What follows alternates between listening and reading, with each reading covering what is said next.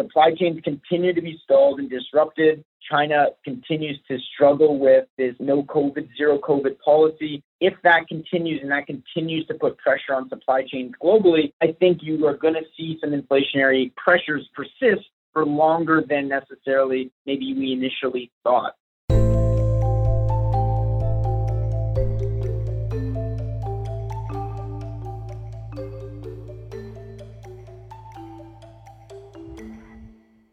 Welcome to Views from the Desk, a special edition of the BMO ETFs podcast.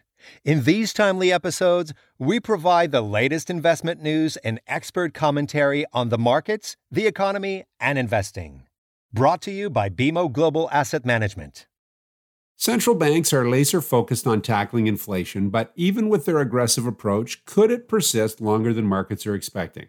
In today's episode, portfolio managers Matt Montemurro, Chris Heeks, and your host Mark Raes discuss inflation linked ETF strategies, as well as U.S. equities and banks, energy, and the portfolio construction and performance of ZBI, BMO's Canadian Bank Income Index ETF. Before we hear from the team, please consider subscribing to Views from the Desk on your preferred podcast platform. And for many more ETF insights and resources, visit the new and improved Canadian ETF dashboard at bmoetfs.ca. Hello, and welcome to our BMO ETF weekly insight call with our team of experts. I'm today's host, Mark Raes, head of product of BMO Global Asset Management.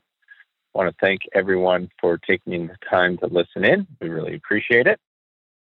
We are joined today by two of our portfolio managers, Matt Montemurro and Chris Heeks. So thanks to both of you for joining us. Thanks, Mark. Good morning. Thanks, Mark. Thanks for having us. Good morning. Let's get right into things here. We have the flow numbers that have come in from last month, from May, and definitely noticed that we saw a significant shift towards U.S. equities. From your conversations with advisors, what is driving this rotation? Is there a relative performance thought or some other trigger in the marketplace? Thanks. Yeah, thanks, Mark. I don't think there was a definitive trigger but I think investors were very much welcome the green on the screens of the past couple of weeks. So, you know, I think overall advisors are looking at the market. You know, I think I think investors are trying to get you know more confidence about the market. Uh, there's no substitute like positive price action, in my opinion, for confidence. So that's good to see. Speaking of flows, we we have been seeing decent equity flows really the, the past couple months, as well as fixed income flows for that matter.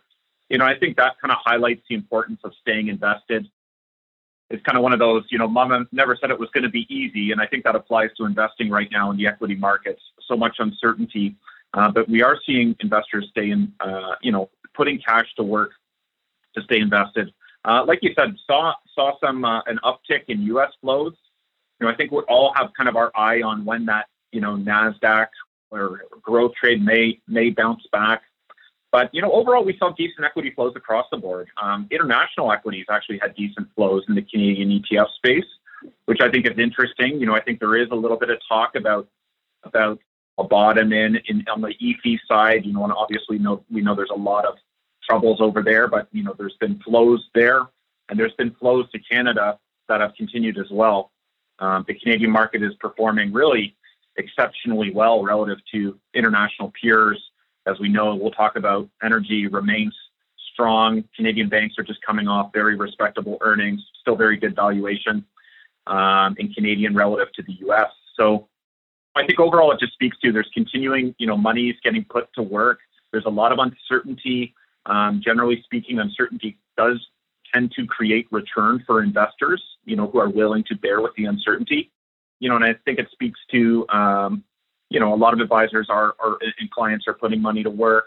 You know, the importance of staying balanced, I think, is is very important. And you know, just to go off, not to go on a side tangent, but there are ways to put to address the market, like with a dividends or covered call or low vol approach, where you can mitigate some of the volatility. So, you know, overall, it is nice to see you know, um, you know, investors continue to put money to work, and I think that'll help, um, you know, the overall outcome of the market. Great. Thanks for that, Chris. And certainly, as you say, I think investors will start to pick up some confidence again if we can we can string together more positive days. So seeing a bit of a shift on, on that front. So that may be leading to some of the flow activity.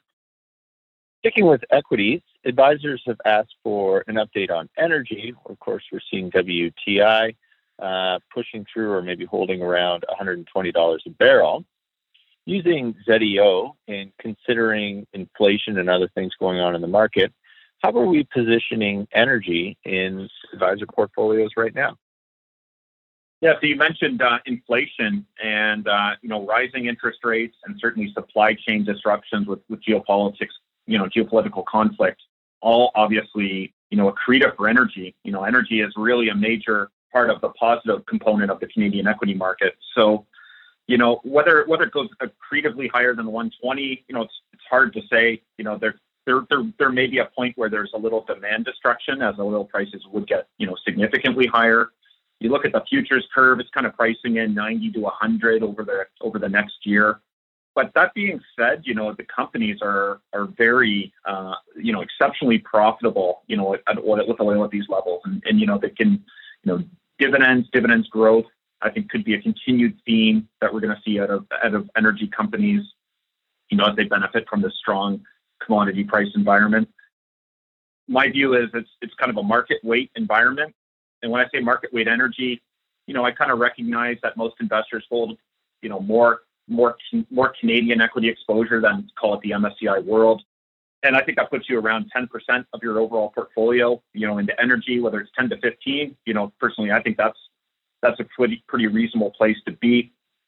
You know, and and speaking of ZEO, you know, it's it's a it's a great satellite tool if you need to adjust. So, you know, um, say that say that energy exposure is not quite, you know, where where you may want it to be, you can use uh, these sectors uh, as adjustment tools to to finely tune uh, the energy exposure in your portfolio. And, and overall, I think that's you know one of the big benefits of ETFs is we have these tools that can really precisely dial and get your you know exact exposure you want, whether it's on the equity or fixed income side. So overall, I think we're still pretty bullish on energy. Uh, you know, I think it's an important part of portfolios right now as we deal with higher commodity prices, with inflation. So, you know, I think certainly it warrants a market weight approach, if not a bit more. Great. Thanks for that, Chris. Are your clients looking for enhanced yield and protection against volatility? Check out BMO GAM's monthly covered calls, derivatives, and volatility landscape report, which features the latest performance numbers from BMO's suite of covered call and enhanced yield ETF solutions, including the BMO Covered Call Canadian Banks ETF ticker ZWB and the BMO Covered Call US Banks ETF ticker ZWK. Access the report today at bmoetfs.ca. And let's focus in a little bit more on inflation on the fixed income side. Can you provide an update on ZRR and ZTIP, our Canadian and US uh, inflation linked products, and differentiate how would you use the two different tickers? Um, as a follow up, understanding that, of course, markets price in inflation expectations, what would cause inflation to remain elevated above expectations and therefore be beneficial to these tickers? Uh, certainly, you can think about stress, global supply chains, and, and now I think as well, investor expectations for perhaps higher go forward uh, inflation sort of influencing behavior. Uh, can you create a, create a case around continued elevated inflation? Thanks. Yeah, absolutely, Mark. And you know, this is a question that I get all the time from advisors regarding, you know, how to compare ZRR and ZTIP, when to use each of the products, how to use them. So why don't we start with kind of the main differences? Uh, while both do protect against inflation, you know, ZRR is linked to Canadian CPI, whereas ZTIP is linked to US CPI. So that's a very simple difference between the two products. Uh, while they do tend to trend in the same direction, given the linkages in the economies, you know this does lead to some valuation and pricing differences between uh, inflation expectations between both countries. And then the second major difference, I would say, is uh, the term and the duration of the product. So ZRR, given the structure uh, of the Canadian RRB market, is long term uh, with a duration of uh, kind of in the mid teens. So you're looking at that long duration exposure for ZRR, while ZTIP focuses on the front end of the curve with a duration of about two and a half years. Uh, and, and, so when looking at performance and performance expectations, duration is going to be a major factor when you're considering uh, each of these products. And then when you're looking at your returns uh, from an attribution perspective, duration can be a, a major differentiator between ZRR's returns and ZTIP's returns. So from a return expectation perspective, inflation priced into the market by basically comparing the inflation protected security to the plain vanilla duration uh, uh, duration neutral government bond. Uh, and the derivative of this is a break even level where an investor would be indifferent between owning inflation protected securities versus non inflation protected securities. So as inflation break evens move, so do the inflation expectations that are priced into the market, so do your return expectations in the market. So just simply, if inflation break evens go up, that means the market is pricing in greater inflation expectations and that those expectations are rising. If break evens are going down, uh, that means those uh, same expectations are falling. So if you are buying a inflation protected security and break evens are continually going down, that generally leads to some underperformance versus the uh, vanilla government bond. And if inflation expectations are going up while you hold it, that generally leads to some outperformance versus that vanilla bond. So, you know, year to date, what we have seen is that inflation expectations have bounced around quite significantly, uh, as we've seen, you know, quite a few uh, monumental things happen in the market. We saw inflation expectations peak in March, and they started to come down and, and be tempered a little bit given the Fed and the Bank of Canada has started to, you know, really aggressively hike and target inflation uh, in, in their interest rate policy. So we have seen inflation come down. So let's just take a quick uh, another deep dive into what the break evens actually look like right now. Uh, and I think it's easiest to look at Z tip and looking at kind of some more shorter term break even.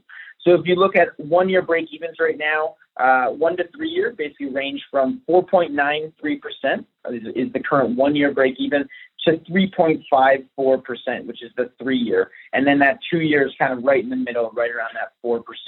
So those are the break even numbers that you're looking at and saying, okay, if you believe that actual inflation will come in higher than that break even number, so let's use the one year as an example. If you think uh, actual inflation will come in higher than 4.93%, you know, given pr- prints right now around 8%, I think that that's a reasonable consideration. Uh, then protecting yourself with something like ZTIP would be prudent, and you should see outperformance versus that vanilla government bond. You know, I definitely think, as you mentioned, there's a case to be made that we can expect higher inflation for longer. Supply chains continue to be stalled and disrupted. Uh, you know, China continues to struggle with this no COVID, zero COVID policy. You know, if that continues and that continues to put pressure on supply chains globally, you know, I think you you are going to see some inflationary uh, pressures uh, persist for longer than necessarily uh, maybe we initially thought. At the same time, I do think uh, central bank uh, aggressive um, interest rate hikes, which they're targeting inflation, it will have an impact.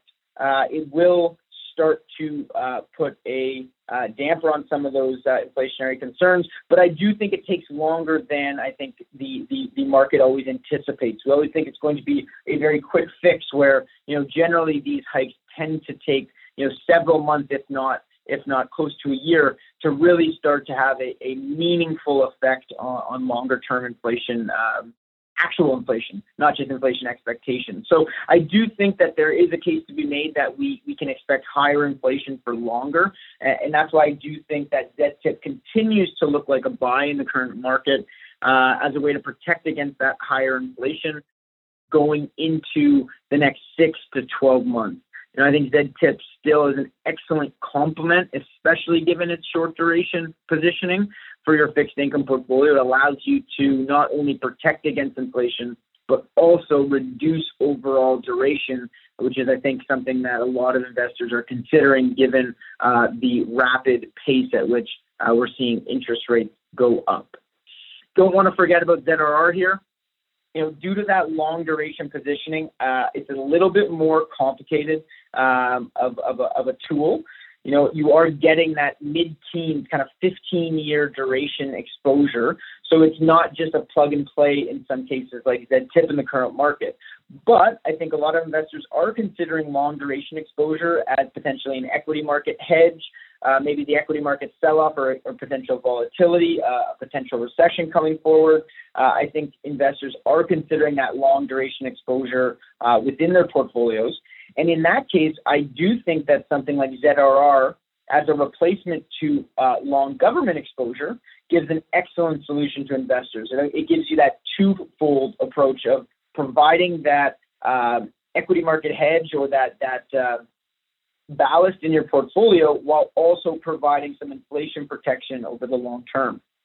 So I think ZRR is, is something uh, would be definitely uh, I would consider uh, for investors who are looking to uh, maintain or add long duration exposure in the current uh, environment. I think ZRR would be an excellent way to to add just that additional inflation protection within the portfolio. I, I think both solutions, although they do provide different exposures uh, and, and return expectations, I, I do think they're both uh, excellent ways to protect segments of your portfolio, whether it be on the short end or, or more on the long exposure from inflation uh, over time. Great. Thanks for that, Matt. And so certainly the key consideration between the two then is the longer duration of ZRR, which is definitely starting to pick up more advisor interest uh, for those that are at all concerned about any potential economic disruption or recession as we look forward, getting a little more protection from long bonds as well, depending on your view of, of course, how those long rates are moving. Next, advisors have asked for an update on ZBI, our new Bank Income ETF, asking how it's come out of the gates. Can you comment on both portfolio construction and as well, how is it performing in these markets? Yeah, so we've seen a lot of advisor interest in this new uh, innovative solution. I think I, I take um, several calls per week, uh, uh, walking advisors through the product, um, you know, discussing you know the pros, the cons, uh, and really what you're getting from kind of the our uh, bank income ETF and ZBI. So you know, it launched earlier this year. Uh, you know, while it was launched in February, you know that was definitely a challenging time for for markets as a whole. It basically was launched, you know, a week or so before the Russian invasion of, of Ukraine. So, you know, I think it is it was a challenging start to the year, just given uh, what we've seen in markets with credit spreads widening. But that being said, I still think advisors are continually attracted to ZBI um, because it, it is a very unique offering, uh, yielding over 4.5% with a duration of two and a half. Both of those are very, very well suited for, for the current market, especially in a rising rate environment. You know, I think it's an excellent solution, and advisors who are looking to reduce duration, but may still have yield and income needs that need to be met. So it's it's a very unique solution on the fixed income side to be able to get that that type of premium yield, a very high quality product. You know, you're getting that bank exposure, which I think a lot of Canadian investors understand, they trust, they they they understand what they're getting there, uh, while you're also reducing your duration. So that's something I, I think from an offering perspective and for a portfolio construction perspective, I think it's very additive uh, and innovative uh, to be to, from a portfolio construction uh, perspective to add ZBI. Uh, from uh, you, you asked about how the portfolio is constructed. Uh, so what it aims to do is provide investors with exposure to all non-equity segments of the bank's capital structure. So what does this include? It includes traditional bonds, preferred shares, both traditional and institutional, and LRCNs, which are limited recourse capital notes, which are institutional only and provide uh, a hybrid to uh, a bond and a preferred share and are expected to to uh, replace uh, preferred bank issued preferred shares over time. So the portfolio is positioned with 60% of the portfolio uh, with a fixed income and bond allocation, and 40% with what we consider a hybrid allocation, which would be the prefs and LRCNs.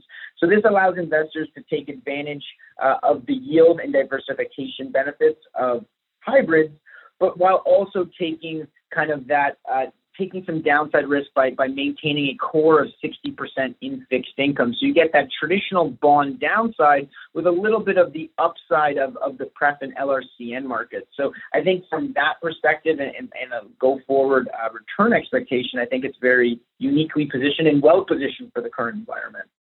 Again, I think the stable credit of Canadian banks, I think, is understandable for, for investors, easy to, to explain. Uh, so you're not really getting into the weeds of, of high yield issuers that are, uh, you know, potentially, you know, at risk of, of going uh, bankrupt or defaulting. You're getting this, this stability of the Canadian banking system while also getting that four and a half uh, percent yield and short duration. So, you know, to try to find that combination of four and a half percent yield, two and a half year duration, you know, in another fixed income exposure, you're just not going to find it with a similar risk return profile as ZBI. So that's why I think right now we're getting tons and tons of questions from from the field, um, you know, asking how they can use it within their portfolio.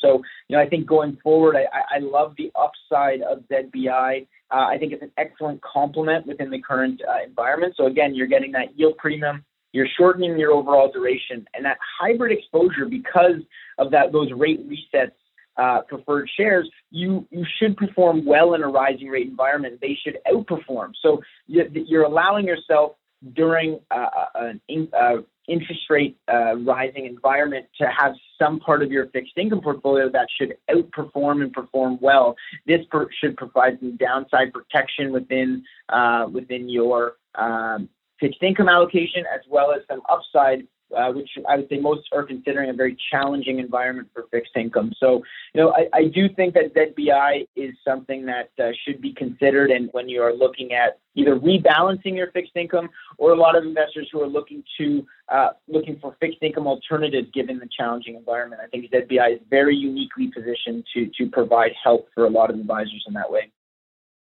Thanks for that update.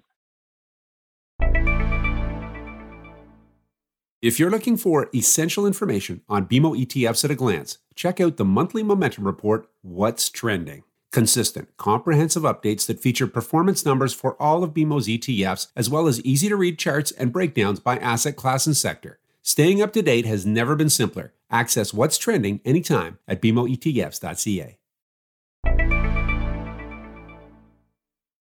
We have one more question that came in this week can you comment on the relative performance of U.S. banks in reference to ZBK, our ETF offering? Thanks. Yeah, thanks. It's been a, certainly a bumpier ride for U.S. banks. We saw Canadian banks from mid February to mid May. They were down about 15%. Obviously, on the Canadian side, we've seen a confidence being restored. The earnings have come in have reassured investors that you know Canadian banks are pretty solid, 10 times earnings, 4% dividend yield. So that's kind of been the story, and that's the typical story with Canadian banks. And you know, just to to, to build on some of the points on on the on the ZBI ETF, you know, very solid, um, obviously institutions and globally recognized, you know, as being some of the best banks in the world.